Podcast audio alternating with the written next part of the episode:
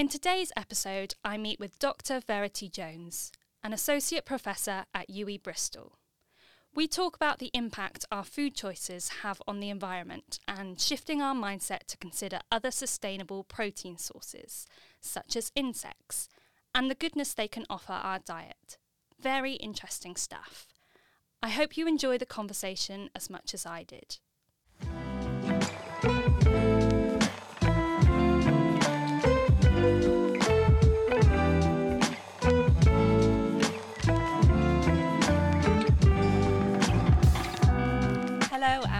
To the Changemaker podcast. I'm your host, Charlotte Watkins.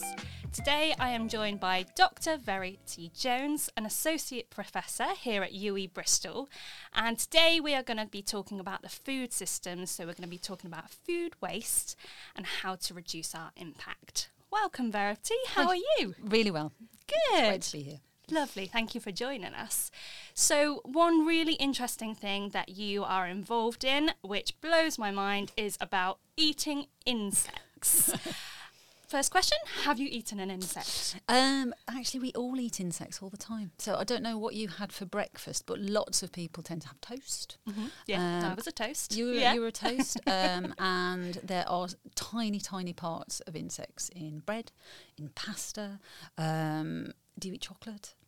Yes. Okay, so in every 100 gram bar of chocolate, there's about 30 parts of an insect, just tiny, tiny ground down because we, we literally can't take them out. So we're eating insects all of the time. But the work that I'm specifically looking at, well, one of the things that I'm looking at in the food system is how entomophagy, that's the eating of insects, could be a sustainable food um, kind of here in the UK and more widely. And uh, in that context, the World Health Organization said that uh, it's something that we should look to explore in the West.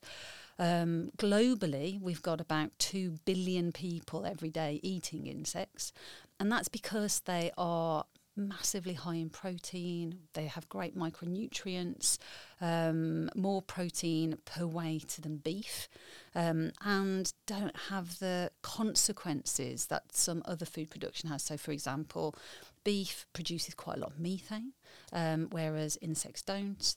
They have a smaller water uh, need, a smaller food need. So, kind of, they're quite sustainable to look at. And talking about edible insects, lots of people go, "Oh my gosh, that's that's really horrid." Um, but it's a great way into talking about sustainable food and get people thinking. Definitely. So I am a vegan. How many minutes did it take before I told everyone that on the podcast? Um, and I find it really interesting because having read about eating insects, I'm more inclined to eat insects because I've read about how much more sustainable the farming methods are, how um, how there's only a small amount of space that's needed small amount of water, all of these things. I'm like, actually, if I, um, you know, if I was thinking of eating animal based protein, maybe this is the way. Should I be getting bugs from my garden? Oh no, please No, don't. no, no. please don't. Um, no. Uh, uh, insects are farmed in re- um, the, the the levels of hygiene and the, the, the the tick boxes that they have to do are just massive. So please don't go out and pick things out of your garden. Uh, only have uh, the the food that has been produced to eat. So that's uh, insects uh, for food um, rather than for feed, because lots of our pets, so lots of pet food, lots of fish food. Um, some of our listeners may have reptiles and they feed crickets too. Those also don't don't have a little try of those. Try the All ones right that are actually for human consumption. Um, and uh, yeah, why not? Lots of vegans that we talk to, and in actual fact, I was working in a school just yesterday, and we were talking to children about all sorts of um, different proteins. Protein's really important for our bodies, um, and uh, globally, um, protein is part of the diet that uh, is often overlooked. So um, we looked at different protein sources uh, in school. We looked at beef, we looked at insects, and yesterday we were looking at plant based. And um, we had vegans in the in the group, and a number of them were saying, actually, I, I wouldn't mind. So just like you, but their choice wasn't necessarily, oh, it's good for the environment. Their choice was looking at um, in relation to uh, animal well-being. So they were interested in how the animals within our food system are slaughtered, um, or uh, as lots of uh, other people say, harvested when it comes to insects. It's really interesting the language around killing animals in our food system. Um, so they were saying, well, because they felt that edible insects, the, in the UK, edible insects are killed tend to be killed by reducing the temperature that they're living in. So they go into a natural um, state of um, uh, um, hibernation. Ah, okay. So they go into a natural state of hibernation um, and then they go unconscious. So they go to sleep and then turn down the temperature a little bit more and then they die. So in that sense, it's not kind of hurting them, unlike the kind of massive electric shocks, potential stressful transportation of animals to abattoir, um, and, and those kind of systems. So we, when we talk to young people, so I'm in the education and uh, the School of Education and Childhood. We do a lot of work with children, we do a lot of work with young people, and there's three main themes that come out around the food system that they're concerned with, and that is health. So, what what makes something healthy for them? Uh, the climate, what's the consequences of the food system on the climate, and uh, animal welfare. So, a lot of the time, young people are choosing and making choices about the food that they eat in relation to those. And as we get older, added to that is cost, especially mm-hmm. in the current circumstances of our economics. hmm Do you mind talking about like your diet and what you eat? Because you're talking about working with young people, and I'm guessing that's because they're the future. They're more likely to adopt new things mm-hmm. that maybe me and you might find a bit odd. Mm. What do you eat? How how do you get your food? How do I get my food? I really like food. Um, I have been a vegetarian for as long as I can remember, um, but that was mainly because I just didn't like the idea of flesh in my in my mouth when I was really really little. So I was that awkward kid who, um, yeah, my my mum go, oh my god, um, and then my nan would say, would you like wafer thin ham because there's not much meat in it, um, which was a you know a constant in my life. Uh, oh, you can just pick the ham off the pizza. Um, so I, I've been a vegetarian for uh, years and years. Um, as I have learnt more about food systems, more about animal welfare, I've kind of thought, oh, actually, I'm not sure about having dairy. So at points, I've reduced my dairy. Um, but then if you shift to soya, then you've also so oh, great soya that's a great option. I'll try, I'll try that for a bit. Um, and then you learn about the deforestation for soya plantations and go oh I can't do that. Okay now what am I going to do? Um, so constantly and I think it's really important to recognize that constantly we're making and navigating this really complex and messy system and we have to make those choices you know what what do we think is right and if we don't think that system is right, one, what can I do to feel empowered and okay with the choices that I make? But also, is there anything that I can do to kind of shout and amplify what I think so that systems might change? Because quite often we can feel really helpless in this. And as educators, um, and kind of within uh, our school, we are training teachers. So they've got really important jobs. And our young people, we know um, and I've done work on it. Lots of young people are feeling very stressed about climate change, about the environment, and what's going on. Um, we did a, a survey with over a thousand young people, and that's from age seven to eighteen. And you know, it, it, without doubt, climate change was one of the highest issues that they've done that, that they're concerned about. So thinking about how we can navigate these issues to really support young people in thinking positively, not about their own choices, but about how they can enable change in a positive way without feeling the weight of responsibility on their shoulders. So it might be as simple as, um, you know, uh, the young person's job is to sort the recycling and pop it out. Great, learning a life skill, working out what's being being done there. Or it might be that um, they have uh, a social media and they can ask uh, a question to a supermarket, kind of, you know, why aren't you uh, having more seasonal f- uh, fruit or veg, or why do you use this packaging, or something like that, or it might be, oh, I don't know, also, you know, sorting out compost or having. I really like community fridges and ways that we can kind of start sharing food that's near its sell by date loads of different ideas that we can really uh, kind of support people thinking through. Mm. I love the way that you described it as messy. Like it is. And I, I think it can be so easy to be focused on perfection around these subjects. Um, and so o- over the years, I've tried to be zero waste and been very much focused on my outputs. And so long as I was producing zero waste, uh, I was doing the right thing. But then you only need to go a little bit further upstream to realize that doesn't necessarily really happen because how did the food get to me and how was that packaged and all of those sorts of things. So by having less of a focus on the perfection and more focus on what can I do that isn't necessarily just about me as an individual, it's also about community, it's about holding people accountable mm. essentially, isn't it? it? Is a really brilliant way to empower Yeah. people. Absolutely, absolutely. And I mean, it's great. I think it's really important to highlight the good news stories as well. Um, you know, we know that lot. We're being bombarded by negative um, news stories all of the time, and, and I've I've got some kind of. Uh, uh, quotes and numbers here because I can never remember them. so you know, uh, 25 to 30 percent of food is lost in waste globally. You know, a quarter of our food, and yet we know that we've got people living in poverty, people not being able to afford food, and yet all of this, almost over a quarter of food, is being wasted. A lot of that um, is in the uh, kind of the, the industrial part, the production phase, but there's also a lot in transportation. There's a lot um, post.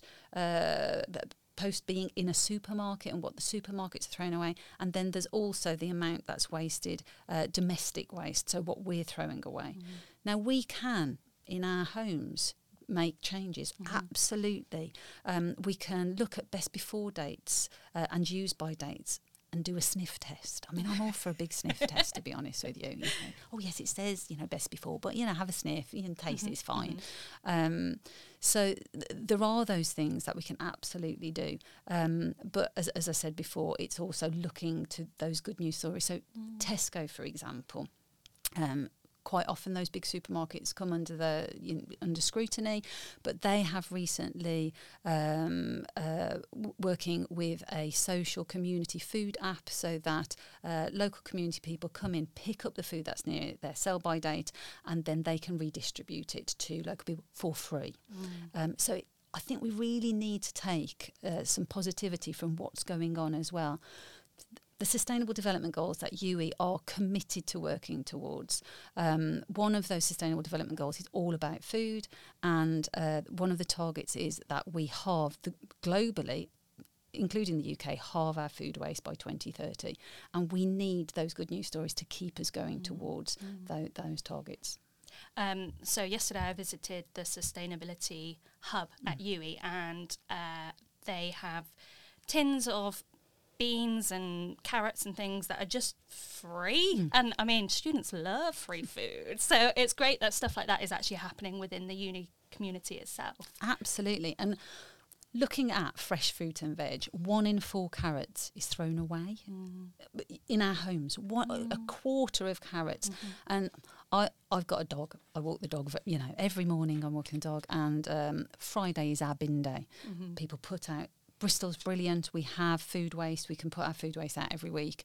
Um, but on a windy day, or when the the, the foxes have, or the seagulls have been around, people's food waste tends to be strewn across the street. Sometimes in some areas, um, and the amount of times I walk down the road and go, well. That potato is absolutely fine, and oh my word, there's all of, and you can pick out the food, and you just think, actually, we could be saving ourselves so much money, um, and so much embedded energy and water when we throw away those potatoes or carrots or pieces of meat or fish, we have to remember that actually embedded in that is all of the energy and all of the water that produced it. It's mm-hmm. not just mm. the 25 pence banana that's in there. So I think we also need to be thinking about okay, so what can we do? And as students, especially, we can be saving so much money as a mm-hmm. result of that. They reckon about £500 per household if we're really savvy in what we do. Um, I'm a big banana eater myself, and I was shocked to find out that 0.9 million bananas a day are thrown away in the UK alone. So, if you've got brown bananas that you don't want anymore, chop them up and put them in your freezer to make a smoothie. Mm, They freeze really well. they really do. That's my top tip. Excellent top tip. Uh, fun fact about me: I have made a banana peel curry before. Have you ever tried that? No. No. What do you do with banana peels? So you just like spiced it like you would, you know, Mm. any sort of thing you're putting in a curry. Um, I don't know that I recommend it. I haven't done it since, but the options are there. you know. Options, but we like them to be tasty.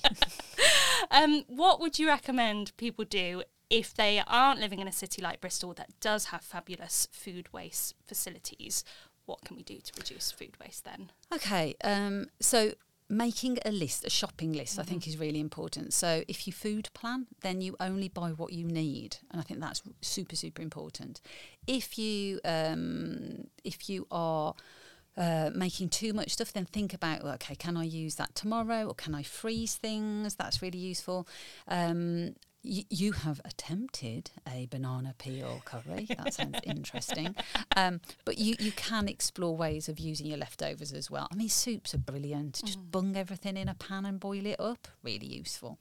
Um, so I, I I think looking to see how you can, you know, change what you buy, which is not only good for the environment but also good on your pocket. That's the way forward. Lovely. So you've mentioned already about the work that you're doing with primary school children mm-hmm. in Wales. What's the future of that project? What's happening? Okay, next? Uh, what's happening next? Yeah. So at the moment, we are just gathering some data from our young people, so about 250 young people across Wales, and we're really looking.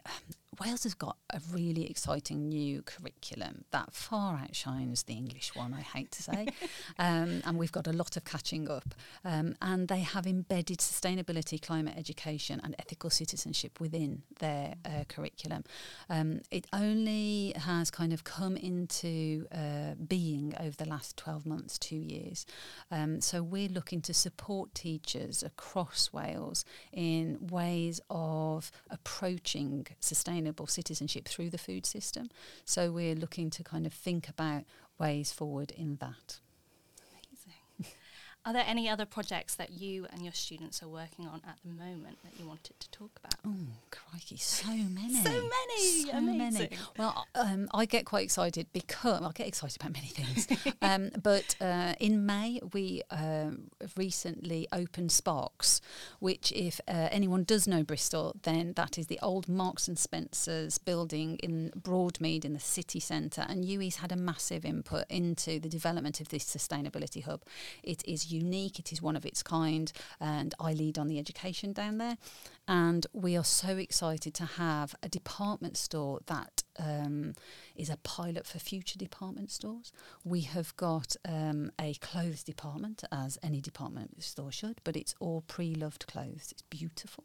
Um, we have a, a food department, which is full of all community produced uh, foods, uh, so local community. Um, uh, so you haven't got that kind of travel distance from where something's made to uh, where it's sold. Absolutely gorgeous. We have a travel department which talks about sustainable travel.